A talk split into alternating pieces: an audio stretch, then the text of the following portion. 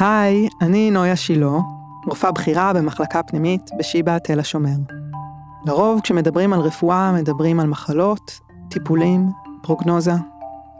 כאן אני רוצה שנדבר על רפואה מזווית אחרת. אני רוצה שנדבר על להיות איש רפואה. על ההתמודדויות שלנו עד רגעי הקצה. על איך מקבלים החלטות ואיך ממשיכים מטעויות, וגם על התרוממות הרוח, החיבור האנושי, רגעי האושר והחסד. בכל פעם אהיה כאן, ואיתי אורחת או אורח שמתחברים לעולם הרפואה מקרוב ומרחוק, בדרך שהיא ייחודית ויוצאת דופן. נשאל ביחד מיהו איש הרפואה, מהי העשייה המרפאת. איך אפשר למצוא רפואה גם ברגעים הקשים, ואולי דווקא בהם, יותר מכל. איך התפקיד מגדיר אותנו, ובמה הוא מרחיב ומשחרר. באיזה דרכים אנחנו משפיעים על האנשים שאנחנו מטפלים בהם, ואיך הרפואה משנה אותנו, העוסקים בה. אני מזמינה אתכם להמשיך איתנו במסע, לנסות להבין ממה עשויה הרפואה, מה הליבה שלה. זוהי הרפואה מבפנים.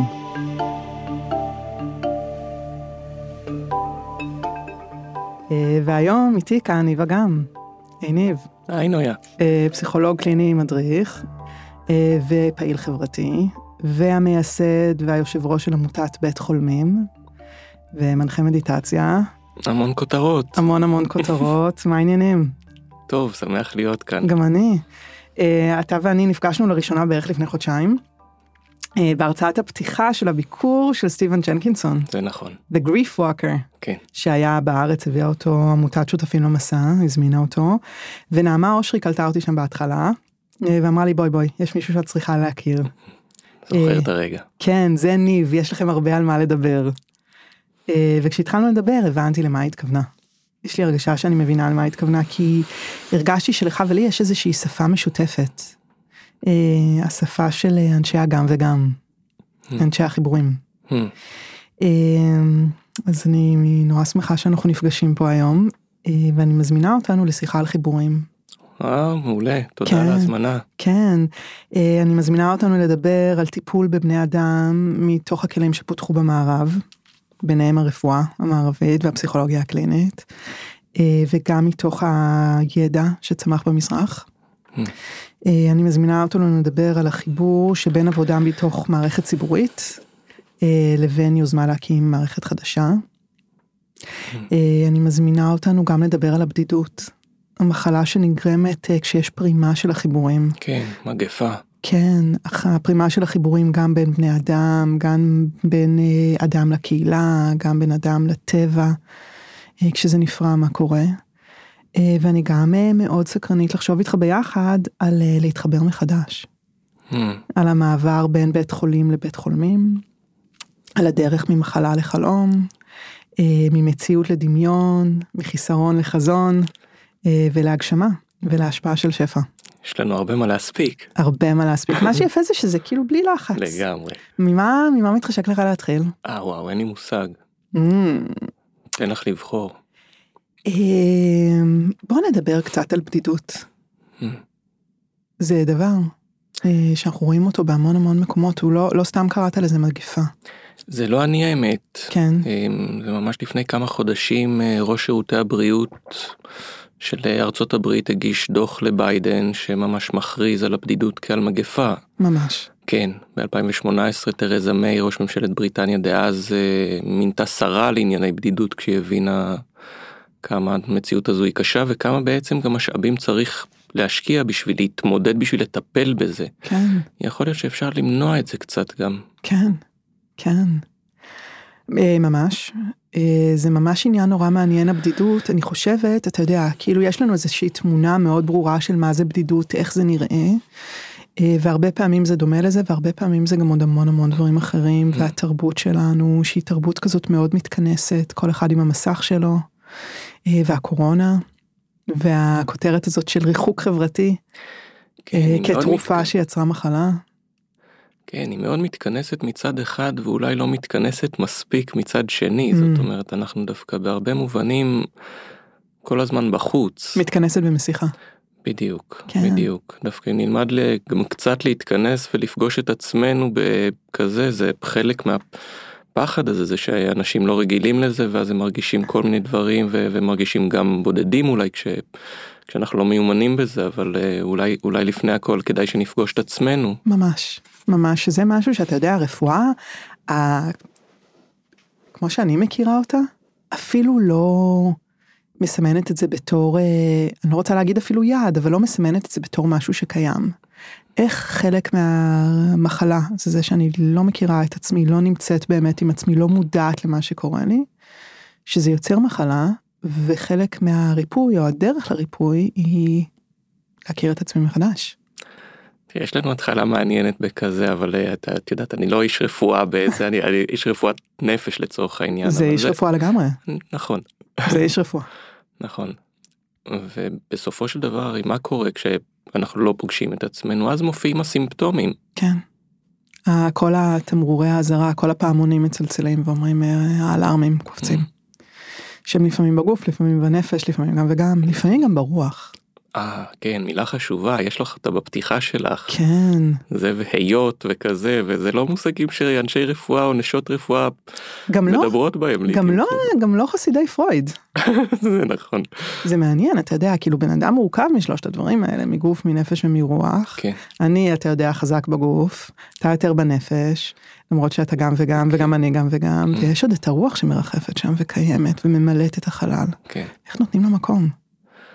אה, בלעדיה לאן נגיע? בלעדיה לאן נגיע. זה אני חושב בסופו של דבר היום בעולם שאנחנו חיות וחיים בו בכזה זה זה החולי האמיתי. ממש, ממש. אמ, מתחשק לי להתחיל מפתק, להקריא לך פתק על אה, בדידות. יאללה. יאללה, פתק ישן, אולי תזהה. אה, ואני מקריאה. שני גברים מרשימים, צלולים ורהוטים, ילידי אותה שנה, נפטרו באותו זמן. שניהם באותו בניין אשפוז, באותו אגף, קומה אחת מפרידה ביניהם. האחד נקבר בקבורה נשיאותית, בחלקת גדולי האומה. בהלוויה מלווים מ-70 מדינות ושמונה אלופים נושאים את ארונו. הספדים נישאו במהדורות החדשות בכל העולם. השני היה ערירי, בודד, מסוכסך עם מעט קרובי המשפחה הרחוקים שנשארו לו. הוא ביקש למות בבית, אבל הלב לא אפשר להניח לו להישאר בבדידות, בהזנחה, בתוך ההפרשות של עצמו, בכיעור ובאכזריות של הזקנה. לא יודעת אם החלופה שבחרנו עבורו, כפינו עליו בניגוד לרצונו הייתה עדיפה. בהתחלה, בראשית סדרת אשפוזיו, עוד אפשר היה לדבר איתו. לשמוע ממנו על הילדות בבגדד ועל העלייה לארץ, על הזיכרונות מבית אבא ועל מגע היד המלטפת של אמא, ואיך התקדם ועבד כמזכיר וכמתורגמן בחברות הטכנולוגיה בראשית דרכן ואחר כך גם במשרד החוץ. הוא עשה עבודה משמעותית בחייו, מילא תפקידים חשובים, הוא היה גאה בזה מאוד. אחרי סיפורי העבר ניסיתי להבין איך נראה ההווה, לתכנן איתו ביחד את העתיד. שאלתי אותו שאלות פשוטות כדי להבין איך הוא מסתדר לבד בעצמו בבית, והוא סיפר לי בגאווה איך יש לו פתרון לכל דבר. מדי כמה ימים הוא יוצא לקניות, עגלת הקניות משמשת גם כהליכון לעת מצוא להישען עליו. כבר קשה לו ללעוס, אז מדי בוקר הוא מרסק לעצמו את ירקות הסלט בבלנדר ומוסיף מעט גבינה לבנה, ומתיישב לקרוא את הכותרות של העיתון וטורי הדעה, מחזיק בידו זכוכית מגדלת. היה בו המון קסם, הייתי מלאת הערכה. אז מה אם על צווארון החולצה המכופתרת היה כתם, ואז מה אם אחד הכפתורים חסר? אז מה אם הגילוח לא היה מדויק? לכל בעיה הוא מצא פתרון, הוא פיצח את השיטה. באשפוזים הבאים שהגיעו, בדחיפות הולכת ועולה, הוא הלך ודעך, הלך ושקע. השכנים שהיו משגיחים על שגרת חייו היו רואים שעברו ימים בלי שהוא יצא מהבית ומזמינים מכבי אש שיפרצו פנימה. כל פעם מחדש היו מוצאים אותו שוכב בין החיים למוות, פסיעה קטנה מהעולם הבא, ומבהילים אותו לבית החולים. הם ואנחנו יחד לא הנחנו לו למות. בדרכו. ואצלנו הוא היה מקבל נוזלים לווריד וטיפול ראשוני ומתאושש קצת וחוזר לעצמו. וכל פעם מחדש הוא היה פוקח עיניים, מבין היכן הוא נמצא ומבקש די, תניחו לי. כל פעם מחדש הייתי עונה לו, איך אפשר לשלוח אותך ככה הביתה? אתה לא מסוגל אפילו לצאת מהמיטה. הדיאלוג הקבוע. עד שמבקשת התחינה שלו נשאר רק מבט, ולי לא נשארו תשובות במילים. עד שהוא מת. אצלנו. קומה אחת מעל האיש השני, באותם רגעים ממש, שניהם. וכמה רופאים, שהם עוד צעירים ולא שחוקים, בכו על האיש הערירי הזה, שהיה איש מיוחד שעשה דברים והיה במקומות ונגע באנשים ותרם למדינה, שהיה צלול עד הרגע האחרון וחי בבדידות ומת בבדידות. וכשכל העולם הלך לסקר את ההלוויה של הראשון, נסענו אנחנו לבית עלמין ירקון להגיד קדיש על השני. את מרגשת אותי, אני לא יודע, ב, ב, נראה עוד מה, לאן זה ייקח. האסוציאציה שהייתה לי עכשיו, אה, אני מקווה שאני מצטט נכון, אבל אה, יש איזה ספר, תולדות האהבה, לא יודע אם יצא לך לקרוא אותו. לא מוכר לי. שיש שם איזה משפט כזה שהגיבור אני חושב בכזה או אחת הדמויות שאומרת אני רק אה, רוצה לא למות ביום שבו לא ראו אותי. וואו, כמו קוואן על העץ שנופל ביער. ממש. ויש משהו בתיאור הזה שלך שהוא באמת כל כך כל כך לא מובן מאליו וכל כך יוצא דופן במערכות הציבוריות כמו שהן קיימות היום ושוב זה כמובן שאלות ש, שבטח גם נגיע אליהם בשיחה בכל מיני צורות בכזה הצוותים וכל האנשים ש, ששם במקצועות האלה שם כי, כי הם אנשים של ונשים של אידיאלים אה, אבל אבל האפשרות לראות ככה את המטופלות והמטופלים זה זה חסד כל כך גדול ולפעמים בעצם פשוט הנוכחות הזו של מישהו שיראה אותנו זה זה כל מה שצריך לריפוי היתר הסימפטומים הם, הם ממש. ככל שאני יותר רופאה, וזה משהו שגם עולה המון בשיחות האלה, אני יותר מרגישה שמה שצריך זה פחות. פשוט פחות, פחות, פחות, פחות, פחות. יש... אה, זה ממש מזכיר לי הדבר הזה, אתה יודע, כאילו, המתחילים, או אני התחלתי, אני מניחה שאני לא היחידה מאיזה יומרה גדולה. אני ועוצם ידי. וכל הדברים שאני יודעת, ויודעת לעשות, ויודעת להגיד, ויודעת לאבחן, ו... ואני, ככל שעובר הזמן, אני מבינה שמה שאני עושה הוא מאוד מאוד מינימלי, וזה מה שנדרש. גם מה שאני יודעת, אני בעיקר, אה, זה המינימום, את הרוב אני לא יודעת. ומה שנדרש זה לעשות פחות, להיות, לשתוק, הרבה פעמים לא להגיד, לא לעשות, להתאפק. אלה הדברים שמייצרים כאילו את ה... נותנים לכל הרוח הזאת שממלאה את החלל ולא רואים אותה, פשוט לפעול. מלא אסוציאציות בכזה. את פרופסור יעקב רז אני מניח שיצא לך לשמוע בוודאי, את... בוודאי, בוודאי וגם לפגוש. אז בספר שלו כך שמעתי, שזה ספר באמת מדהים בכזה, זה ספר שהוא, שהוא אוטוביוגרפיה וספר עיון וספר שירה וספר, יש בו הכל, מספר שם ככה גם על הבן שלו וכזה, אבל יש שם איזה משפט שבעיניי זה, אני חושב שזה אחת ההגדרות הכי יפות שנתקלתי בהם לחמלה. ובעצם הוא כותב שם בכזה שחמלה זה לראות את מה שיש מבלי להשאיר חותם. וואו. ממש. אז אפרופו לעשות פחות וכזה לא לא אנחנו נורא כן. אקטיביים בכל מיני מובנים ואני ממש ממש בעד לעודד אקטיביזם כן, כן. אנחנו בכזה אני אני בעד עשייה. כן. אבל... אה, אז ספר לי איך נראית בדידות כשאתה פוגש אותה כפסיכולוג. וואו, אני לא בטוח שיש לי איזה תשובה אחת פשוטה לזה, אני חושב שאולי זה מה, ש... מה שהתחלנו ממנו ממש בהתחלה בכזה, כי אני חושב שיש לה המון המון מופעים, אבל באמת בליבה שלהם הם, אה, הם מאוד דומים, כי בסוף זה באמת הקושי להיות עם עצמנו, זו, זה, זה, זה השורש של כן. הבדידות, נכון. ואז מופיעות כל מיני התנהגויות.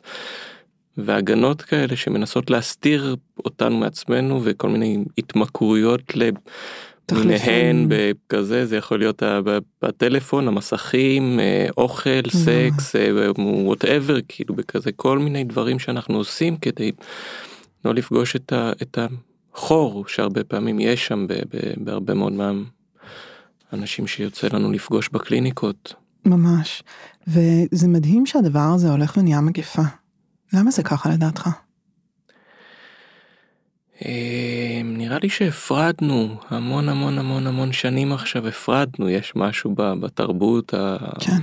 הנוכחית אני לא יודע אפילו אם לקרוא לה המערבית בכזה כי זה כבר לא מערבית זה כבר כן. די גלובלי אבל המודרנית נגיד. המודרנית הקפיטליסטית יש כל מיני אה, איזמים כאלה שגם כן כן. אפשר להכניס לכאן אבל אה, בואי נגיד הגישות ההוליסטיות שרלוונטיות אני חושב למקצועות שאנחנו רוצים לעסוק בהם בכל כן. מובנים. תחשבי ברפואה בכזה על, ה, על הדיסציפלינות השונות ועל המומחיות. מה זה כן. מומחיות? לגמרי.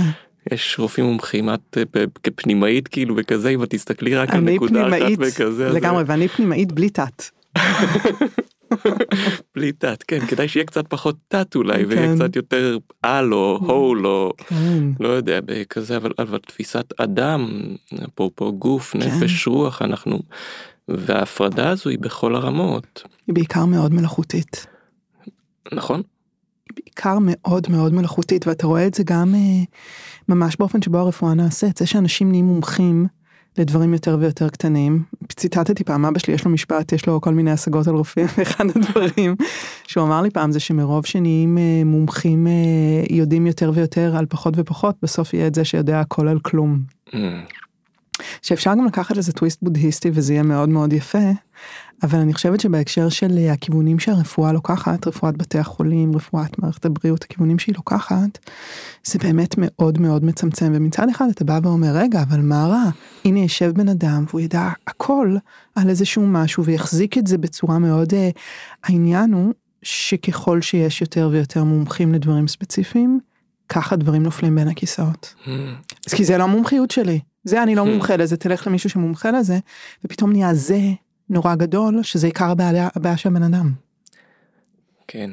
אני חושב שבהרבה מובנים בטח בהמשך אולי נדבר קצת על המודל של קסם ככה שקסם חברתי ש... אז בוא ספר על זה רגע. בוא, בוא ניקח טוויסט לשם, אם זה עולה. אוקיי. כי אנחנו פותחים קצוות, שכל אחד מהם נורא יפה, ובוא ניתן להם מקום, זה יהיה קצת לא מסודר, לא נורא. אני בסדר זה לא it's okay. נזרום עם, עם, עם מה שזה. קסם חברתי זה בעצם אה, יוזמה חברתית עמותה שהקמתי עם אה, נחי אלון בזמנו ב, מהמם. אה, אחרי ימי המחאה של 2011 איכשהו אוקיי. יש אה, כל מיני גלים כאלה ש, כן, אה, שקורים אני, אני פעיל חברתי כבר איזה זמן שוב לא יודע מה, מה, מה נספיק היום אבל התחלתי בכלל ב... אה, סיוע לטיבטים בכל מיני דברים כזה ואז כשחזרתי לארץ מאיזה מסע בהודו. אז תוך כדי אה, התמחות בפסיכולוגיה בכזה אז אה, ב-14 ביולי 2011 כבר כן. די מזמן 14 ביולי זה גם במקרה לגמרי יום הבסטיליה של המהפכה הצרפתית נכון, ערכים שהם רלוונטיים הכל כן. צריך להיות לא אלים אבל ערכים שהם שהם כן. נצחיים לא נס לחם, לא. לא. אה, אז בכל מיני ד- דפני שמה את האוהל אז בשדרות רוטשילד ופרצה המחאה החברתית. זוכרת? אפילו התפטרתי פעמיים. או, כן. ספרי לי על זה. אני אספר לך על זה, זה היה מאוד טראומטי. אה, סקרן, בסדר, אני אמשיך עוד רגע ותספרי כן. אבל. אה, בקיצור אז פרצה המחאה החברתית יצאתי לרחוב אה, בעקבות איזה פוסט של אה, חברה גם כן מתמחה בפסיכולוגיה שלא יודע אם את מכירה באיזה זה יש לנו בעיות דומות כן. לכם והרופאים והרופאות ולנו הפסיכולוגים והפסיכולוגיות והמורות והסייעות כל וכל מה מקצועות. שהוא רווחה. אין לזה מקום, זה נדרס כאילו ב- זה כבר בזמנים יותר האלה. מרווחה זה רווחה זה חינוך זה בריאות זה כל מערכות החברה בעצם. ממש. אמ, כן אז בזמנו כשאני הייתי בהתמחות בכזה אז הרווחנו בערך 2,500-3,000 שקלים לחצי משרה. אה, ולא חשבנו שזה נכון או כן, הוגן. כן, זה אה, כאילו מקצוע שהוא אה, לוקסוס לבני עשירים. כן כי אנחנו עושים עבודת קודש בגלל כן, זה. נכון, נכון, תגיד תודה, אתה מקבל את המשמעות. בדיוק כן, מה- בדיוק. מה עוד צריך? כלום שום דבר. אה, זהו אז אז עם, עם כל הציניות חשבנו שזה לא בסדר וכשפרצה כזו מחאה אז אמרנו אנחנו מצטרפים למאבק ורוצים למחות ולהשמיע את קולנו. אני רוצה שנייה לעצור על הדבר הזה, לשים עליו פוקוס. זה Mm. כל כך לא טריוויאלי. לעשות את המעבר הזה מהתחום שלך שהוא כאילו הוא מאוד מאוד מוגדר. אתה במסלול מאוד ברור להיות פסיכולוג קליני עם ההתמחות עם כל השלבים זה גם מסלול מאוד מאוד ארוך ומאוד תחרותי ולא קל אה, להגיע אליו. ואתה אומר מה שאני עושה הוא לא מספיק, אני רוצה לעשות עוד משהו. זה איזושהי קפיצת גדילה שהיא נורא לא טריוויאלית, והיא בעיניי לא טריוויאלית בעיקר לאנשים כאילו כמונו, שכבר המקצוע שלנו אנחנו עושים בו כל כך הרבה טוב, אנחנו תורמים כל כך הרבה לקהילה, לבוא ולהגיד אני רוצה להיות אקטיביסט, אני רוצה לעשות עוד משהו. אתה זוכר את הרגע שאמרת לעצמך, רגע אני הולך לעשות פה משהו? היה רגע כזה, זה היה התהליך, איך זה קרה בעצם? אני לא יודע לאן לקחת את זה ולאיזה לא, לאיזה נקודת התחלה את יודעת בבודהיזם אנחנו מדברים על זה שאנחנו מסתובבים בסמסרה מאז ומעולם זה אין ראשית. ספירלות. אז, כן אז אז מה הנקודה שבה שבה זה התחיל אה, אני צריך כנראה לחזור לדרמסלה זה היה. מה היה בדרמסלה? ב-2008 אנחנו באמת קופצים ב-2008 אבל זה הכל רלוונטי כן נכון. כן כן כאילו ההגדרות האלה של ההפרדות בזמן הן לא רלוונטיות לסיפור. נכון. אז ב-2008 ככה בעקבות איזה משבר אישי וכזה ידעתי שאני מסיים את התואר השני את התזה את הכזה ונוסע למסע בהודו. והתחלתי קצת לתרגל פה בארץ בכזה ריטריט ראשון בנווה שלום. לתרגל מה? לתרגל מדיטציה? מדיטציה, כן. כן המשבר ככה בעקבות המשבר הגעתי במקרה לגמרי לא זוכר איך זה קרה כזה לספר מה שלימד הבודה. התחלתי לקרוא אמרתי אה יופי זה טוב. אה, ככה בעצם נחשפתי קצת לדבר הזה נרשמתי לריטריט ראשון עם נחי אלון בנווה שלום וכזה עשיתי עוד איזה שני קורסים על המוות ועוד איזה קורס. אפילו המילה מריטריט היא נורא מעניינת. נכון. כי זה גם לסגת כן. וזה גם לטפל מחדש. את, את מעיפה אותי אה, אה, אני לא חשבתי על זה עד עכשיו כאילו זו פעם ראשונה ש... זה מילה מעניינת מאיפה כאילו אנשים מרגישים. שהם מתחברים מחדש לעצמם ולרפואה. מה זה מבקש? זה מעניין. מאוד. כן, סליחה, תמשיך. אה, anyways, אז uh, התחלתי גם לתרגל קצת יוגה בארץ וכזה, ונסעתי נסעתי להודו, איזה שלושה שבועות ברישיקש, התחלה שהייתה קצת uh, קשוחה כזו. ידעתי שאני רוצה להגיע לוורנסי, ידעתי שאני רוצה להגיע לדרמסלה, לא היה לי מושג מה אני מחפש לא פה ולא שם. אז הגעתי לדרמסלה, אה, ולא יודע מה המאזינים ומה כזה מכירים, המאזינות, אבל הטיבטים בעצם נמצאים תחת כיבוש. אה, ב-49 הסינים פלשו פעם ראשונה לטיבט. אה, היה איזה עשור כזה מאוד מאוד אה, לא יציב ואז אה, ב-59 יש פלישה מסיבית. הסינים הורגים מיליון 200 אלף טיבטים, מחרבים 90 אחוז מהמנזרים שלהם.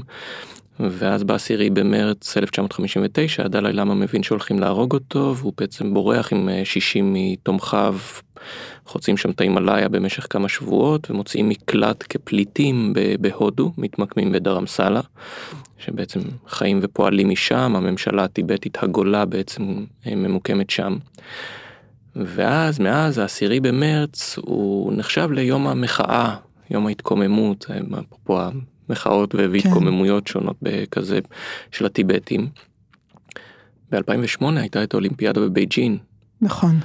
אה, אז הטיבטים חשבו שזה זמן טוב להעלות את המודעות לכיבוש הסיני והם אה, מתקוממים. אה, הסינים מדכאים את זה כמו שסינים מדכאים מחאות אז הם הורגים איזה 120 טיבטים סוגרים את הכל עם כוחות צבא ומשטרה וכזה ואז כשאני מגיע לדרמסלה אני מגיע לשם אני עד אז לא הכרתי שום דבר כמעט באמת הייתי איש צעיר בורגני רוצה את יודעת אישה שלושה ילדים כלב בית כן. כזה. החיים השתנו קצת כזה כן. ושינו מסלול.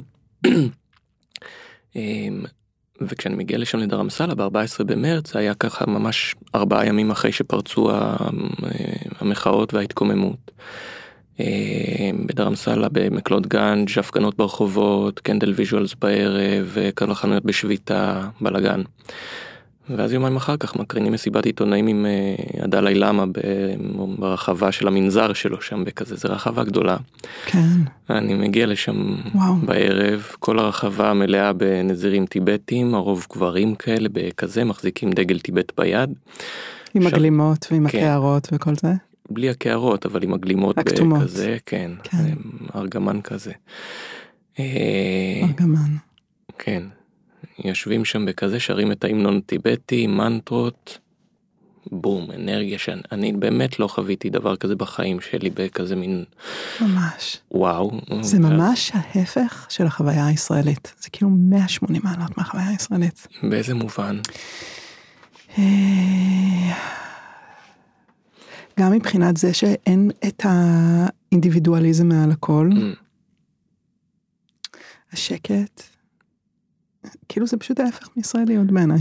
אה, כן, אני לא יודע מה זה, מה זה ההפך פשוט בכזה, זה, זה יכול להיות כל מיני, כל כן. מיני כיוונים, אבל זה היה בכל מקרה חוויה, אני ממש מדמיינת את זה, את הוויברציות שמרגישים באוויר. ויברציות זאת המילה. זה, זה, אני לא משתמש במילים כאלה בדרך כלל של אנרגיות ותדרים וכזה, לא כי הן לא חשובות, כי זה לפעמים לוקח לאזורים קצת, אה, מה כן. שנקרא רוחנים וכזה, ו, ו, ואני אני כן תופס את עצמי כאדם רוחני, ואני חושב שרוחניות זה מילה מאוד מאוד מאוד חשובה. כן, אפרופו תחילת השיחה שלנו זה מה מאוד. שחסר והחולי של העולם הוא כי אנחנו הוא, הוא חסרה בו רוח. כן. אה, אבל ממש הרגשתי, אתה יודע, כאילו הצ'נטינג הזה שלהם, כן. הבאסים האלה זה ממש ויברציות, מרגישים את זה.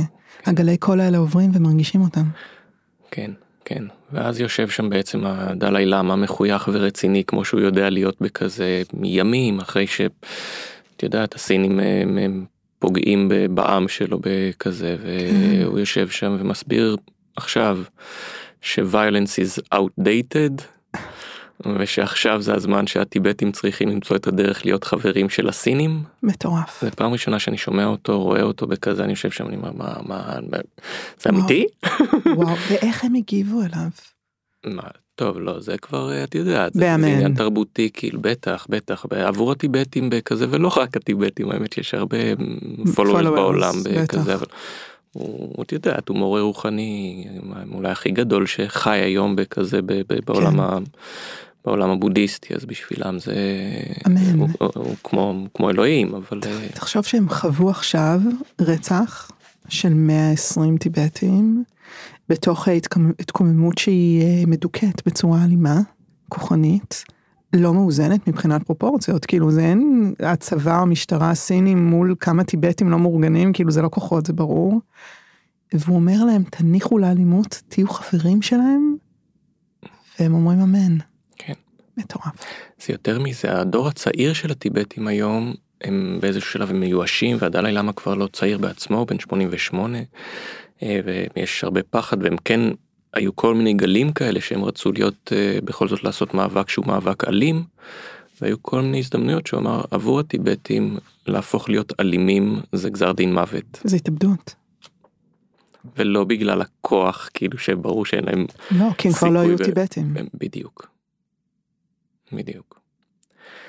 בכל מקרה, אז זה היה הרגע, אם את שואלת על הרגע, אני חושב ששם זה היה הרגע שבאמת הפכתי להיות אקטיביסט בכזה, אני לא ניכנס לדרמסלה הרבה, חי- חייתי שם איזה חצי שנה, אבל אם כבר דיברנו על זה בשביל לחבר אולי בחזרה לקסם ולבדידות, אה, אז אני לא יודע אם את מכירה, אבל יש שישה מיליון טיבטים שחיים בעולם. הדלאי למה מנסה להוביל קו לא אלים של אה, מאבק, יש מיליארד 300 מיליון סינים, אין להם הרבה מה לעשות. ואז בייאושם זה מאוד מאוד אקטואלי ורלוונטי האמת לימים שלנו גם עכשיו, מאוד. אבל אה, לא, לא יודע כמה מכירים, אבל מאז אה, 2009 אה, 157 טיבטים הציתו את עצמם למוות במחאה בעצם על הכיבוש הסיני, זה מה שהם עושים בניסיון כאילו ל- להשמיע את קולם האנשים השקופים שאני כן. אמ, זהו אז, אז זה היה ככה אמ, התופעה של אז היה אחר כך עוד איזה מקרה של אה, אדם בשם מוחמד אה, בועזיזי ירקן בתוניסיה שהצית את עצמו בכזה שזה היה אירוע שהצית את כל האביב הערבי כן. ובעצם היוזמה של קסם חברתי שדיברנו על זה שזה ממש אנשים שמרוב הייאוש שלהם שהם מרגישים שהם שקופים ושהם אוויר הם כאילו הופכים את עצמם לאש. זה ממש אה, רצון לייצר טרנספורמציה בין האלמנטים בצורה שהיא כל כך כואבת וכל האלימות הזאת מופנית פנימה. כן. זה אלים בצורה בלתי רגילה וכל האלימות הזאת כדי לא שהיא תתפרץ החוצה אני האנשים האלה מפנים אותנו כלפי עצמם. אני חושב שממש הבוקר יש כנס של הלומי קרב ראיתי ממש עכשיו איזה, איזה ידיעה בכזה אחרי הסיפור של איציק סעידיאן. כן, וגם שבוע כמה- שעבר היה. בדיוק, בדיוק, כן. שגם כן הצית את עצמו, מסתבר שהיו איזה 20 ב- בתקופה האחרונה, כאילו מאז איציק סעידיאן אני חושב ש... שבעצם התאבדו בכזה על, על... עכשיו זה אנשים שבאמת המצוקות שלהם הם מצוקות ש... שהן לא נראות, ובאמת כן. כמו שאת אומרת, אנשים ש... שהם אוויר, הם, הם לפעמים זה דרך למחות שהיא דרך איומה כמובן וטרגית, אבל להרגיש שקוף, אני חושבת שזה אולי הביטוי התחושתי של הבדידות. בדיוק, זאת הבדידות, אני שקופה, כאילו לא רואים אותי. בדיוק, אני כל כך לבד, כי אני כאילו לא קיימת בשביל אף אחד. בדיוק. כן. ולכן זו מגפה, ולכן כאילו אני גם נתתי עכשיו את הדוגמאות בכזה, זה, זה הטיבטים, זה אצל הערבים, זה כאן כאילו בכזה משה סילמן זיכרונו לברכה כן, שהצית את עצמו בטח. במחאה, ב...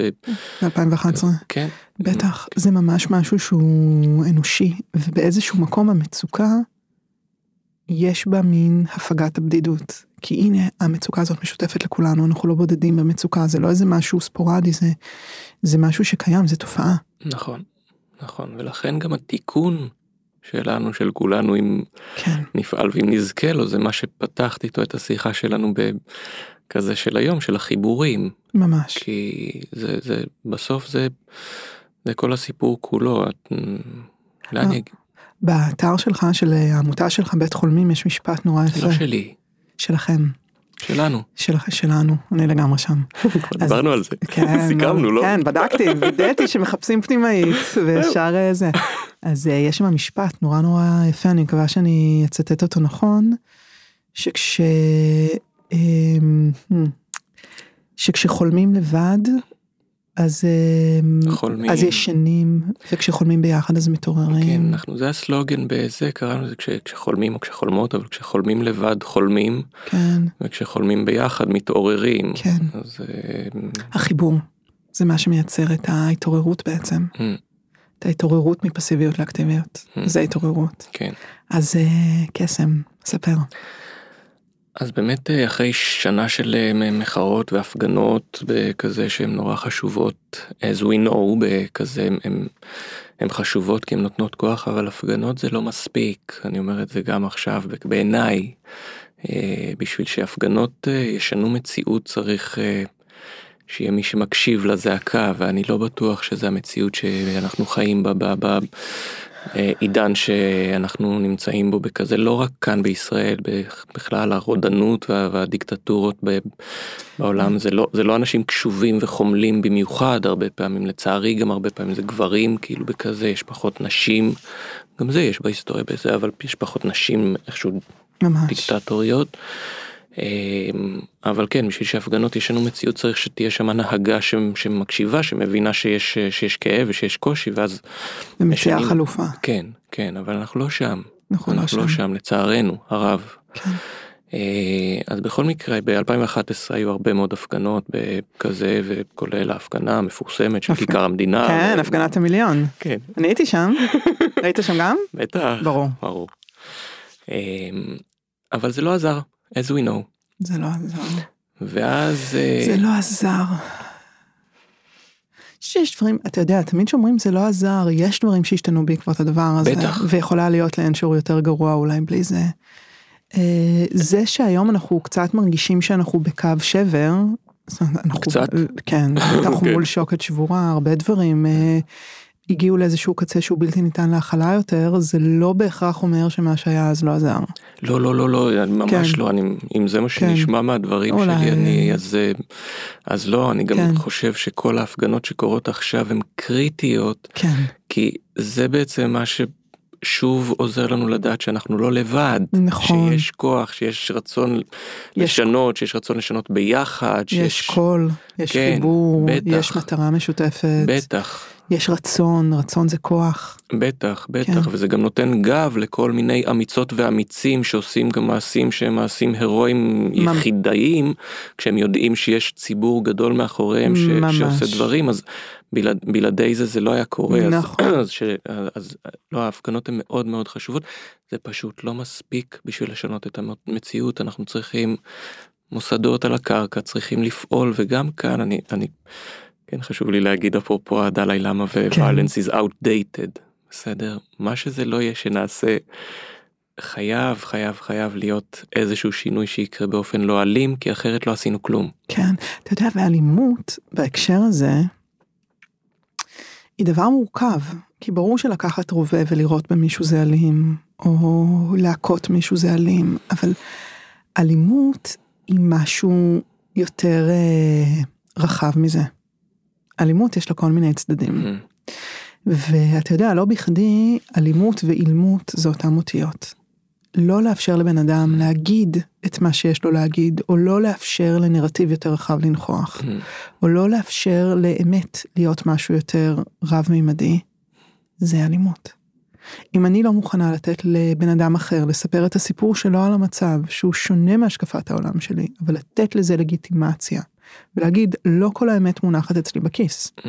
זה לא שרק אני קוראת את תמונת המציאות הזאת נכון, זה אלימות, גם אם היא לא מתבטאת בפגיעה בגוף. לא נותר לי אלא להסכים. ואני חושבת שבעניין הזה האלימות אה, פושה בחברה שלנו. Mm, בעולם. אפילו, אפילו, אתה יודע, אפילו בעולם. אפילו אם אין אלימות כמו שהייתה, ותודה לאל, אני מברכת על זה, אל תבין אותי לא נכון, אני מאוד שמחה שזה לא מגיע לפגיעות בנפש, אתה יודע, זה הקלה, אם עוד אנשים, כל בעלי הנשק במדינה היו מסתובבים עם הנשק שלהם, מתחילים לירות לכל הכיוונים ולעשות, אתה יודע, את כל המאס שוטינגס שיש באמריקה, אוי ואבוי לנו. אבל זה שאין את זה, זה לא הופך את המחאה הזאת ללא אלימה, וזו דעה שהיא לא פופולרית, אבל חשוב לי להגיד אותה. אני, אני מבין, אני מבין, ובגלל זה אני אומר. המקום שממנו אני מגיע וממנו אני מנסה לפעול וכזה, אי אפשר להיות נגד כל הזמן. ממש. כי אם אנחנו, אי אפשר לגרש חושך עם חושך. עכשיו שוב, זה לא איזה אמירות כאילו בכזה, הכל כבר נאמר והכל כבר נעשה בעולם, אנחנו רק צריכות וצריכים ללמוד ולהקשיב בשביל להבין מה הצורה שהאידיאלים האלה צריכים ללבוש עכשיו, אבל מבחינתי כל העשייה שלנו בכזה היא באמת עשייה שמנסה להדליק את האור, אבל, וזה אבל נורא נורא חשוב, אנחנו כן זקוקות וזקוקים לכוח. כוח היא לא מילה גסה, והיא כן. לא מילה בכזה, כוח זה לא שווה לאלימות, בסדר? בדרך הרוחנית, בדרך הבודהיסטית אם תרצי, ב- כזה מדברים על זה ש, שהדרך היא, היא בעצם, מדמ- יש דימוי של ציפור, ושיש שתי כנפיים לדרך, זה הכנף של החמלה, שכל כך כל כך כל כך נעדרת במחוזותינו כבר עשרות שנים, ממש. אמ, אבל לצד החמלה חייבת לבוא חוכמה, ה-wisdom. וגם כאן נגיד, אני הולך מאזורים שהם, של, של הדהרמה ו- ומסורות אה, מזרחיות.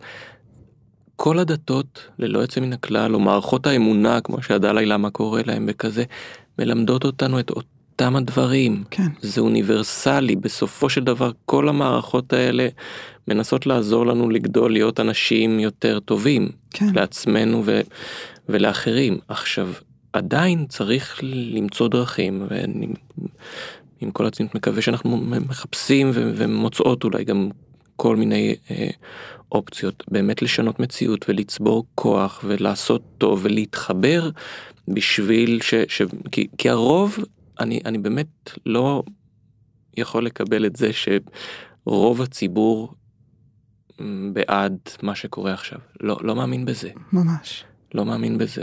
וצריך למצוא את הדרך לאפשר ל, ל, לרוב ל- להשמיע את אה, קולו ואת קולה. זה, ו, ויש לנו, אני חושב, דרכים. אנחנו פשוט צריכים לעבוד מאוד מאוד קשה. אני חושבת שמעבר ל... אני... מעבר ללעבוד קשה, שזה נכון, זה דורש עשייה, וזה דורש אה, פעולה, וזה דורש גם מאמץ והשתדלות. אני חושבת שמילה מאוד מאוד משמעותית בהקשר הזה, וגם היא אולי אה, יכולה להציע איזושהי חלופה למילה כוח, או עיבוי למילה כוח, זה התמדה ומומנטום בעצם. כן. צריך מומנטום. המומנטום כבר צובר כוח מעצמו. Mm, זאת אומרת, הוא אוסף איתו עוד, אה, וההתגברות הזאת שלו, המומנטום, זה מה שמייצר את השינוי. אני מסכים, אני מסכים שוב, וזה זה שוב כמתרגלות ומתרגלים רוחניים. אין לנו באמת לאן להגיע. כן, הדבר הוא לעשות את המעשה הנכון עכשיו, כרגע אנחנו כולנו חיים בתוך מציאות שהיא כן. קשה וצריך למצוא כל אחת ואחת בכזה את הדבר ש, שיש להם, ששומע איזה קריאה ש... וכל רגע מחדש. כן, זה באמת מתיישב על העניין הזה של הקשבה. זאת אומרת, להיות מסוגלת להיות בשקט פנימי, נכון, לא להסיח את דעתי עם המטלה הנוכחית או עם אה, הפרסומת או עם המסך הקרוב או עם משהו כזה, ו- ולנסות להקשיב ולהאמין שאני אשמע משהו. נכון. ולמי שאולי פחות מיומנות או מיומנים בזה, כן. אני ממש אה, חושב שטיפול נגיד זה אופציה טובה. אז בוא? נדבר זה- קצת על טיפול. למה אתה חושב שזה טיפול זו אופציה טובה ומה אתה מציע? זה לא מה אני מציע. שוב, בכזה, זה כן. אני בסך הכל מנסה, יושב על כתפי ענקים וענקיות כן. וכזה שהולכים כן. מאות שנים ואלפי שנים אחורה, כן. אתה יודע על איזה מסורות אנחנו מדברים וכזה, כן. שאין פה, אני במקרה הטוב מצטט וגם את זה אני משתדל לעשות במדויק, בדרך כלל לא מצליח. אה, תראה, אני, אני הזרם אה, שאני הולך בו בתוכו, ב, השביל בפסיכולוגיה או בפסיכואנליזה שאני אה, מחובר אליו הוא, הוא זרם שנקרא פסיכולוגיית העצמי, Self Psychology, אוקיי. אה, שפיתח את, ה, את הגישה הזו בעצם היינץ קוהוט, כתב בעיקר בשנות ה-60 וה-70 ו, אה, והוא עשה מהפכה ממש לא פחות לא, לא תמיד מדברים את זה ככה אבל הוא עשה כל מיני שינויים מאוד דרמטיים ככה ב, אה, באופן שבו תפסו את, אה, את הטיפול ויש לו ספר שנקרא כיצד מרפא את האנליזה כזה בזה וזה באמת אה, הוא אה, מציע שם כמה רעיונות אה, רעיונות מאוד מאוד מעניינים יש גם אה, ספר נוסף של פסיכולוגיית העצמי וחקר רוח אדם וואו. שזה באמת שוב להכניס את, את הרוח ככה יותר לתוך, ה, לתוך הדבר וכמובן היה גם לפניו כן ב- ב- יונג ואחרים שאת יודעת הוא לא המציא שום דבר ולמה שם אתה מתחבר? להמון דברים למשל? אבל קודם כל יש חיבורים מאוד מאוד עמוקים בין אה, התרגולים וה, והפילוסופיה הבודהיסטית אה, לבין הרעיונות ש, שהוא מדבר עליהם שם. אה, אולי אם אני אזכיר ככה ממש ב, בכותרות בלי להיכנס לזה בהרחבה כי זה לא בטוח שזה המרחב לזה עכשיו אבל אה, אה, קוד דיבר לא מעט אה, על אמפתיה בעצם המאמר האחרון שפורסם ב-81 ואחרי הכנס האחרון שהוא בעצם השתתף בו ממש ימים לפני מותו וואו. נקרא On Empathy. שזה והגדרות של חמלה חמלה הבודהיסטית אה, הם, הם מאוד מאוד דומות. כן, זה שם מובנים. ביחד. כן. ומושג נוסף שאני חושב סופר רלוונטי ככה לדיבור שלנו ככה על הבדידות. אה, זה מושג שהוא קרא לו זולת עצמי או self object שבמקור אה, זה הוא כתב את זה עם מקף בין self לאובייקט. כשהרעיון היה בעצם זה שאנחנו כולנו זקוקים לאיזשהו other איזשהו אחר אה, ש, שיראה אותנו בעיניים אמפתיות שיראה את החוויה הסובייקטיבית שלנו אפרופו האיזמים ואפרופו האמיתות ש, שהזכרת קודם כזה אז יראה את החוויה הסובייקטיבית שלנו באמפתיה. אה, וה...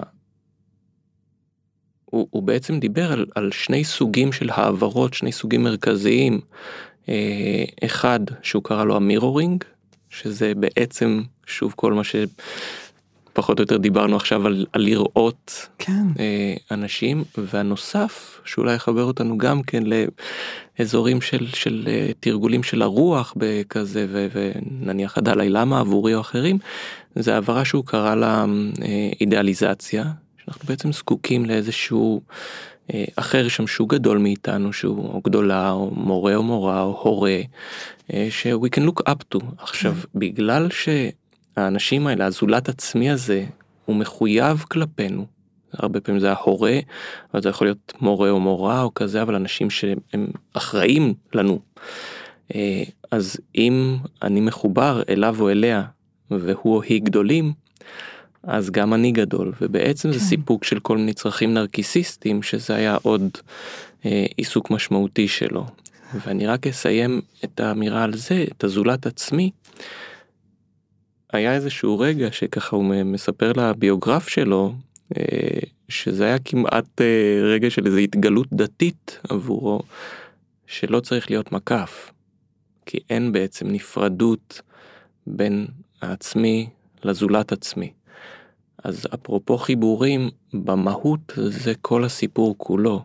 אנחנו מייצרים הפרדות אצלנו בראש, ב- ב- בתודעות, כי אנחנו זקוקים לכל מיני תבניות בשביל לשמור על עצמנו, אחרת אה, ב- זה, אנחנו עלולים להיות באזורים של שיגעון קצת, אבל במהות אין באמת את הנפרדות הזו.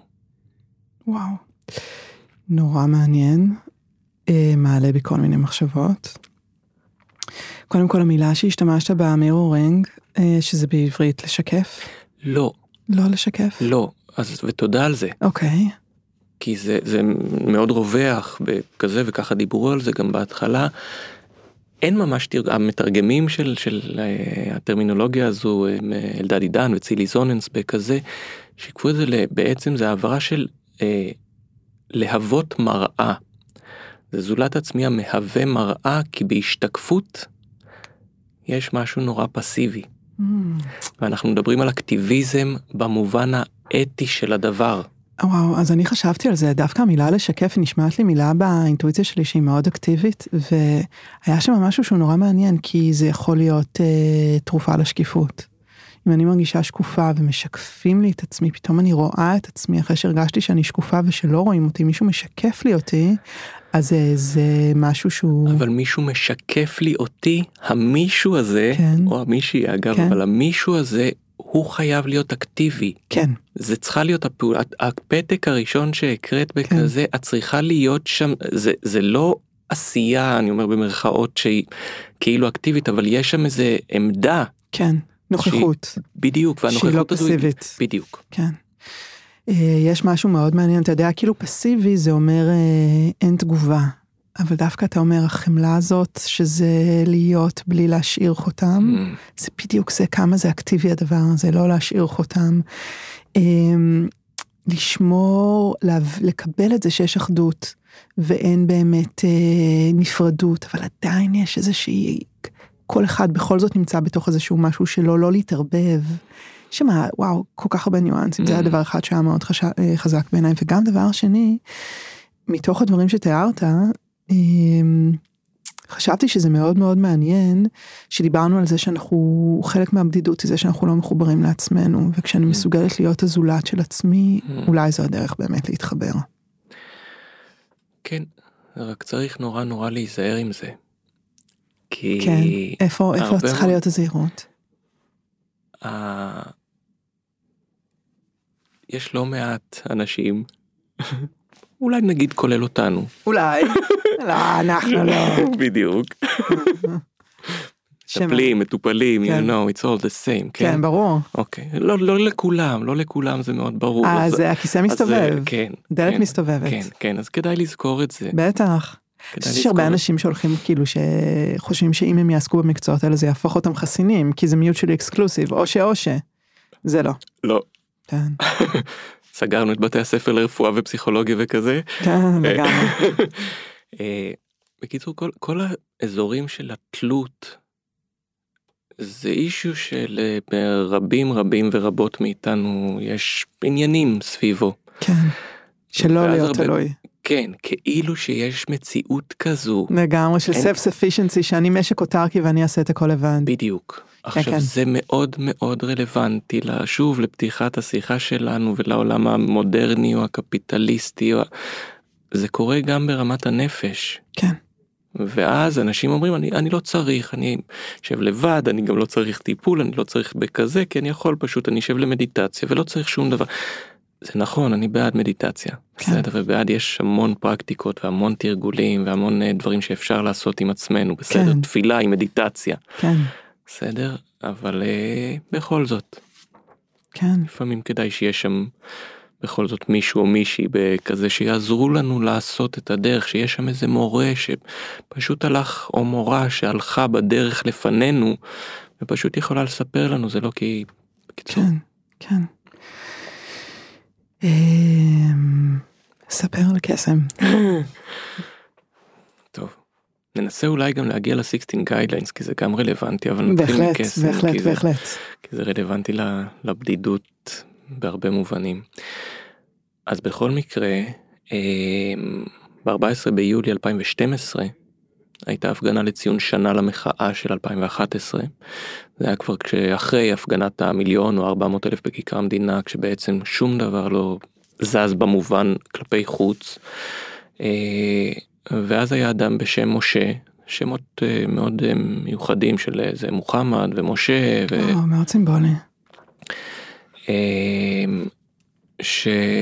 שעמד בשדרות קפלן והוא בייאושו היה גם כן עם הביטוח הלאומי אז לקחו לו את המשאית שלו שזה מה שפרנס אותו וכזה והוא היה פעיל במחאה בחיפה ובעצם גם כן חשש מאוד שהוא עלול להיזרק לרחוב הוא בייאושו הצית את עצמו למוות עם שיר מכתב כזה של מין אני מאשים כזה אירוע נורא. ממש נורא, אני זוכרת את זה. זהו, ואז יומיים אחר כך אה, קיבלתי טלפון מחברה שהתקשרה ואמרה שפנה אליה מישהו, אמר לה שהוא ועוד קבוצה של אנשים נמצאים במצב דומה לזה של משה, ושהם אה, פתחו קבוצה בפייסבוק ומתכוונים אה, לפגוע בעצמם. ידע שאני פסיכולוג ושאני מעורב במחאה, ושאלה אם יש איזה קבוצת תמיכה שאפשר להפנות אותם אליה כדי שלא יפגעו בעצמם. זוכר את זה כאילו זה היה אתמול עבר כבר 2012 בקיצור עברו כבר כמה שנים. 11. כן. נשכבתי על הספה בדירה שלי אז בתל אביב בהיתי בקיר כמה שעות ליטרלי. באותו ערב נחי אלון חזר מחול בכזה התקשרתי ואמרתי לו שאנחנו צריכים להקים רשת של קהילות סיוע ברחבי הארץ לחבר את מעמד הביניים והגבוה עם השכבות המוחלשות הפגיעות תקראי לזה איך שאת רוצה. אנשים שקופים בדיוק. ולפעול ביחד בשביל לשנות את המציאות שכולנו חיות וחיים בה. בעצם התופעה שרצינו להתמודד איתה היא קודם כל בעצם הבדידות יותר מכל דבר אחר זה תמיד גם יש עוד הרבה מאוד מצוקות של עוני וחובות ומצוקות רגשיות ובעיות משפטיות ו- you name it. ובעיות רפואיות זה אנשים שהם גם כן. מאוד מוזנחים מבחינה גופנית. בדיוק תודה על זה בטח בטח. אז, אז באמת השכבות השכבות האלה שהן שהן שקופות ואמרנו אנחנו לבד אפרופו התלות אנחנו תלויים בהם הם תלויים בנו באותה מידה רק ביחד יש לנו איזשהו סיכוי לעשות איזשהו שינוי ש, ש, שיהיה בר קיימא. ובאמת יצאנו לדרך ופיתחנו מודל סיוע שהוא גם פרטני וגם קהילתי. זה מודל הוליסטי עוד פעם אפרופו שרואה בעצם אדם וכזה וגייסנו מתנדבים ומתנדבות סליחה על זה אני יודע שזה לפעמים מטריח כאילו זכר ונקבה אבל זה זה זה מאוד אני חושב שזה מאוד רגיש. אני חושב שזה הכרחי זה בכלל לא כאילו זה זה כאילו זה אני מקווה שימצא תימצא מתישהו איזה דרך יותר יותר טובה לזה אבל זה דרך לא להפוך חצי מהאוכלוסייה לשקופה.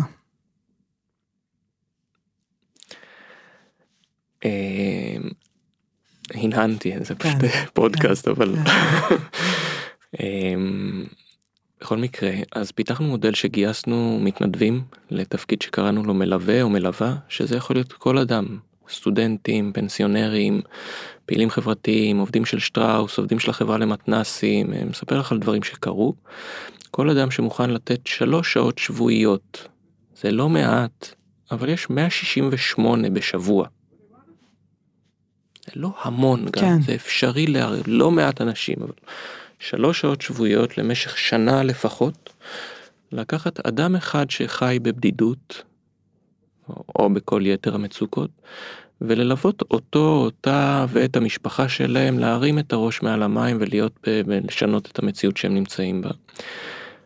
מתוך הנחה שהמצוקה הזו של, של האנשים השקופים בכזה היא תמיד מצוקה רב מערכתית אז גם הסיוע שהצענו היה סיוע רב מערכתי זה קודם כל באמת שלא יהיו לבד שיהיה מישהו איתם זה התשתית המוסרית של של הדבר הזה, אבל זה היה גם סיוע מאוד מאוד פרקטי, זה היה סיוע משפטי, זה היה ייעוץ פיננסי, זה היה ליווי מול הבירוקרטיה של ביטוח לאומי, של אה, הוצאה לפועל, של אה, לפגישות בבנקים, לחברות המשכנות, כזה. כל מה שהאנשים האלה זקוקים לו ושלבד אם הם הולכים אז שוב בגלל הקושי גם של כל האנשים שנמצאים במערכות האלה של אין להם מספיק משאבים בשביל לתת את מה שהאנשים האלה זקוקים לו אז, אז זה מפגשים מאוד מאוד קשים הרבה פעמים וכשבא פתאום עוד מישהו אה, איתם זה משנה את המציאות לכולם זה טוב לכולם.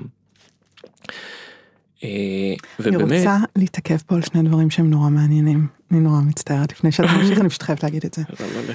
דבר ראשון על ההבדל של בין, אה, או לא על ההבדל, על מה בין ליווי וטיפול.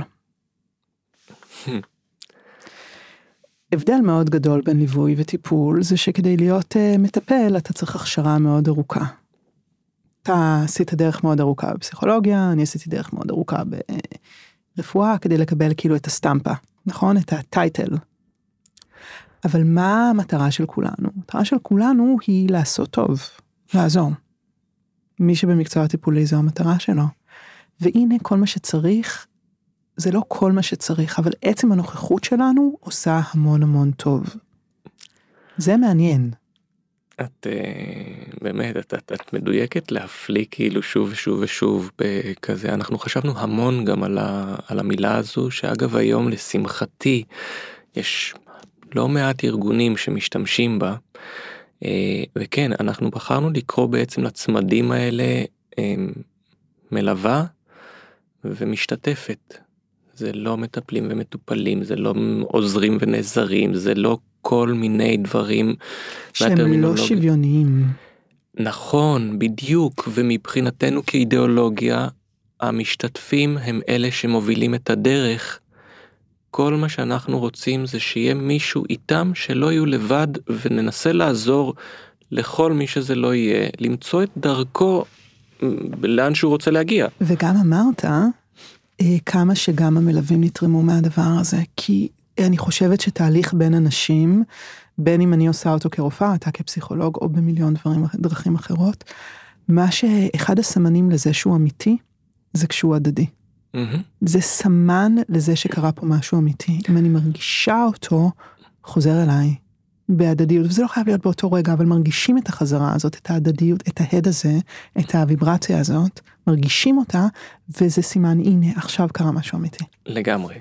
לגמרי, ועל זה באמת הטרנספורמציות שראינו שמתרחשות למתנדבים, למלוות ולמלווים. הם בכל כך הרבה מקרים היו יותר משמעותיות בעצם אפילו לפעמים ממה שקרה למשתתפים שזה היה זה באמת זה mind blowing ויותר מהכל וזה אולי גם יחבר אותנו אחר כך קצת ל-16 הקווים המנחים אבל זה נותן לנו משמעות.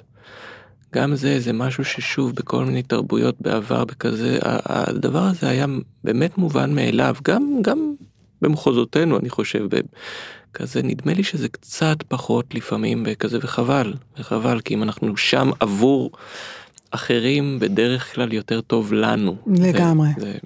לגמרי. אנחנו גם פחות דעתנו מוסחת מהכאבים שלנו מהמחלות שלנו mm. אנחנו נותנים להם שהות להתרפא מעצמם. בדיוק. נכון. הדלי למה אומר כל הזמן כזה if you want to be selfish be wisely selfish help others. ממש ממש ככה. אז רגע ספר על מה זה 16 הקווים רגע אבל קסם אני רק אה, אשלים את הזה ובסוף נצליח. זה נחמד. אז קסם, ספר על קסם. לא, אני רק משלים, אני כבר אספר על קסם. נבדוק אחר כך בדיעבד בהקלטה כמה פעמים אמרת ספר על קסם, זה יהיה נחמד. אה, זה הקסם. אה, אין לאן להגיע, באמת שזה לא חשוב. אז uh, בכל מקרה אבל הסיוע הפרטני הוא סופר סופר חשוב ובאמת טרנספורמטיבי. אבל זה לא מספיק לשיטתנו בשביל לשנות מציאות ולכן אמרנו אז uh, את המציאות החברתית לפחות ולכן אמרנו אז שבעצם ננסה להקים קהילות. Uh, ובאמת מה שעשינו זה שגייסנו בכל קהילה כזו שזה היו עד 15 מתנדבים מלווים ועד 15 משתתפים הקהילות היו מרוכזות בעצם על ידי נשות מקצוע מתחום העבודה הסוציאלית, פסיכולוגיה, הנחיית קבוצות, עובדות קהילתיות, כזה, שממש ריכזו את, החזיקו את הדבר הזה. אה, ובכל קהילה היו גם לפחות שתי יועצות או יועצים, אה, יועצת משפטית, יועצת פיננסית, בכזה, וממש בנינו שם ביחד עם כולם, עם המתנדבים, בכזה תוכנית של one stop shop של ראיית אדם, שמענו את הסיפור, הקשבנו למה שצריך, בנינו תוכנית, ואז המלווה או המלווה היו מוציאים את זה לפועל בעצם ביחד עם, ה... עם האנשים האלה. יפהפה, וזה נהיה? זה נהיה בזמנו בכזה כן היו איזה בשיא הפעילות היינו עם שבע קהילות בתל וואו. אביב הרצליה רמת גן חולון לוד קהילה פנים ארגונית בתוך שטראוס וואו שהייתה קהילה מיוחדת גם כן בכזה ש, שהם עובדים של שטראוס בעצם מהמטה ליוו עובדים ועובדות של שטראוס מ, מ, שמרוויחים שכר מינימום בכזה כן כן הם עשו דברים מאוד יפים שם בחברה הזו. ב, אמ, זהו זה היה פרויקט ככה מאוד גדול לקראת הקורונה ותמיד גיוס משאבים וכזה להקים קהילות בקורונה כשאנחנו צריכים להיכנס אה, לחדר ולחשוב על מה עשינו לאמא האדמה אז אה, זה היה פחות פחות מתאים ל... קורונה טרפה את כל הקלפים. כן. אה, אז עצרנו אבל אנחנו עכשיו בעצם מחדשים את זה? כן כן לגמרי מחדשים את זה במודל חדשני ועדכני בדיוק בדיוק בדיוק. איזה יופי איזה יופי. כן. יפה יפה. ניב, בא לי להקריא לך עוד פתק, מה אתה אומר? יאללה. זה על המורה הבודהיסטי שלי. מי זה? לא גילית לי. בוא אני אספר לך. אה, אז זה הפתק על המורה הרוחני שלי, אחד מהם, אה, וזה הולך ככה. איברהים רבינוביץ', ככה הוא הציג את עצמו כששאלתי מה שמו בביקור הבוקר. אברהם? שאלתי. לא הייתי בטוחה ששמעתי נכון. אמר לי לא, איברהים. ניצול שואה, אה, שעלה לארץ כיתום אחרי מלחמת העולם, חודש לפני קום המדינה, הוא ואחותו. כל אחד מהם נשלח למוסד אחר, בנפרד. אה, וככה הוא היה, הוא גדל, אה, הוא התגייס, הוא נלחם, ושוב נלחם, ולמד עברית יפהפייה, כמו שירה, והתחתן והקים משפחה, ועבד כנגר, וכמורה למוזיקה בבית ספר. והוא בחר בטבעונות, אה, והוא בחר בבריאות, והוא בחר באופטימיות, שאינה הדחקה, כדרך חיים. דרך להתבונן בעולם ובמה שמתרחש בו. אה, ועכשיו הוא מלמד את עצמו ערבית, כדי להתקרב לשכנים שלנו, mm. כך הוא מסביר לי. Mm. מדי יום הוא קורא בתנ"ך חצי עמוד, בעברית, ואז את התרגום לערבית. והוא גם משחק פינג פונג אה, עם הנכדים ועם ילדי השכנים, ומכין לעצמו אוכל כל יום, ומתרחק מטלוויזיה. יש בו משהו שקט ועדין כמעט יפני. לפני חודשיים הוא שבר את צוואר הערך. אה, כשרוכבת באופניים חשמליים התנגשה בו ברחוב בתל אביב. אה, הוא לא מאשים אותה. הוא מסביר לי שהיא דאגה לו מאוד, ושגם באזור הזה באבן גבירול אין שביל האופניים.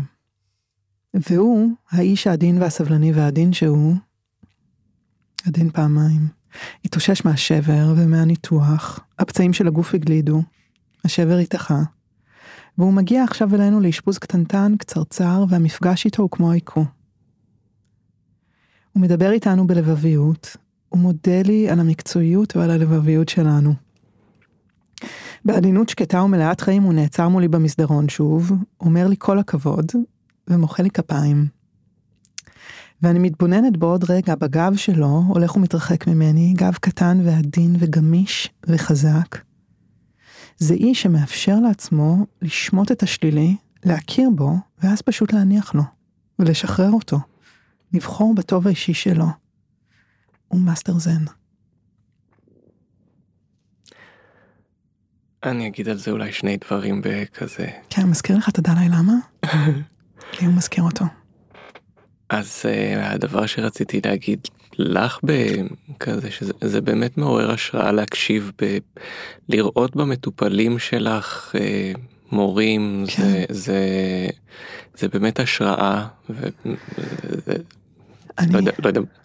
מרגישה שיש הייתה לי איזה קפיצת גדילה כשהחלטתי להכיר בזה שלא סתם האנשים האלה מגיעים אליי. כי אתה יודע, אני ברפואה הציבורית, אני במחלקה, המיון מקיא אליי את מה שהוא מקיא אליי, וכאילו אני אומרת לעצמי, לא סתם הבן אדם הזה הגיע.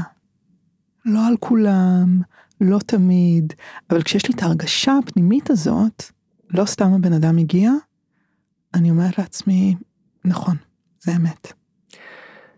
כן, ואני בכל זאת מוסיף את הזה, את היית יכולה להגיד את המשפטים האלה בלי לראות בו מורה שלך. כן. את עושה שם עוד קפיצה שהיא באמת, היא, היא באמת מעוררת השראה, אני חושב הלוואי וכל נשות ואנשי הטיפול באשר הן בכזה, זה, זה, אני חושב שככה אנחנו צריכים להיות, ורק אולי בכל זאת עוד מילה בכזה, שלא יכול לחשוב, שלא לחשוב על, על השם שלו, אבל איברהים או, או אברהם שהולך גם ללמוד ערבית בכזה, אנחנו כולנו בנות ובני אברהם, ממש. בכזה, זה לא סתם, לא סתם הוא כזה מורה. ממש, אבל, והוא למד ערבית דרך התנ"ך. כן. נורא יפה. איזה שורשים. איש, איזה איש חמוד זה היה כבר לפני לא מעט שנים, אני ממש זוכרת אותו. בצורה מאוד צלולה, את הפנים שלו, ואיזה איש קסם, מדהים. Hmm, אנחנו מגיעים לשלב המסורתי שבו אני מזמינה אותך לשאול אותי שאלה, מה אתה אומר? אה, אוקיי. אני, אני יכול רק עוד משפט אחד? אה, בוודאי, כזה? בוודאי. אז, אז רק להגיד, כי לזה לא הגענו, כן. אבל 16 הקווים המנחים, וואו, נכון. אפשר מילה על זה? אפשר מילה ופסקה וקטע שלם, זה חשוב. אוקיי, אז זה בקצרה. יקר, כן. בקצרה, כן, זה חשוב לכולנו, אני באמת חושב ככה. אה, אז כשהפעילות של קסם אה, חברתי נסגרה, או נעצרה, לא נסגרה, נעצרה אז בקורונה, אה, אז באתי באמת לאחת המורות שלי באיזה, ואני עושה לה, מה, מה, מה עכשיו? כן. היא עושה לי אולי תביא את ה-16 guidelines לארץ. אה, שאלתי מה זה עושה לי בכזה ה-16 guidelines ממש בקצרה. אה, זה תוכנית שמבוססת על טקסט עתיק שכתב מלך שרצה לייצר קוד אתי בשביל להשכין שלום בממלכה שלו ולאפשר לאזרחים והאזרחיות אה, לנהוג נכון ובטוב עם עצמם ועם זולתם. ב-2005 הוקם ארגון בינלאומי שבעצם לקח את הטקסט הזה והפך אותו לטקסט עכשווי. אה, הוא מפרט בעצם 16, אה, התוכנית יש בה 16 ערכים אוניברסליים כמו ענווה, סבלנות, שביעות רצון, חדווה, טוב לב, אומץ, 16 כאלה, מחולקים לארבע תמות של איך אנחנו חושבות וחושבים, איך אנחנו פועלות ופועלים, איך אנחנו מתייחסים לאחרים ואיך אנחנו מוצאות משמעות. בכל אחת מהתמות יש בעצם ארבעה קווים מנחים שהם תרגולים מאוד מאוד פרקטיים ויומיומיים כאלה כולל מדיטציות אה, רלוונטיות, עבודה עם קלפים ושוב במובן העמוק של, של העבודה אני אומר את זה כ, כ, גם כאיש טיפול וכזה עם תרגילים של reframing ו preframing. הבאנו את התוכנית הזו לארץ לפני כמעט שלוש שנים, אה, היא כבר תוכנית מוכרת במערכת גפן של משרד החינוך, נכנסנו איתה כבר, זה. כן, נכנסנו. איתה כבר לאיזה עשרה בתי ספר בנתניה, אנחנו מכניסים את זה עכשיו לבית חולים, אה, למרכז הפסיכיאטרי בבאר שבע, זה כבר קרה. בשנה שעברה. אה, ובכלל צריך להתחיל להכניס את הדבר הזה אולי לעוד כמה מערכות אה, ציבוריות ש, שאולי יעזרו לנו פשוט על בסיס של תשתית ערכית בכזה אבל גם מאוד מאוד מעשית ל, ל, להתחבר מחדש. ממש המילים שאנחנו משתמשים בהם, כמה הם בוראים את המציאות, Mm. בוראות את המציאות, Mm. המילים מספרות את הסיפור אחרת. כן, להכניס, אה, אתה יודע, 16 מילים שיש בהם אה, ערך, שהמטרה שלו היא להביא טוב. כן, בדיוק, כמה זה משנה את כל המציאות, זה משנה את כל האופן שבו אנחנו מספרים לעצמנו את המציאות. לגמרי. ממש, דבר יפהפה. יפה לראות גם איך אה, זה נכנס גם לבתי ספר, גם לבתי חולים, בכל מיני צמתים שאנשים באמת עושים אה, טרנספורמציה בחיים שלהם. כן, לומדים משהו חדש, לומדים התמודדות חדשה. יפה יפה. לשאול אותך שאלה? אם אתה רוצה, בטח. לך על זה. שאלה קטנה. כן, אנחנו הקמנו את אה, עמותת בית חולמים, כן. מה החלום שלך? וואו. מה החלום שלי?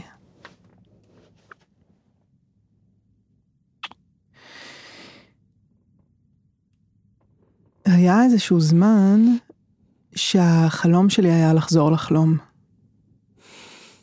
כי הייתי כל כך הרבה בתוך אה, שגרה מאוד מהודקת אה, של אה, מחויבויות, של לוז, של הרגלים, של צ'קליסטים, שלא היה שם מקום לחלומות. ולקח לי זמן להבין בכלל שחסר משהו, ואז מה הדבר הזה שאני רוצה אותו, אני חולמת לחלום. ולאט לאט עולים בי חלומות. אמ, שהם באמת, אה, החלום שלי אמ, זה שתהיה איזושהי רווחה כזאת, אמ, שתאפשר לי להיות אה, הרבה יותר במקומות היצירתיים שלי. אני חושבת שזה מביא רפואה, זה לא סותר רפואה, זה מביא רפואה.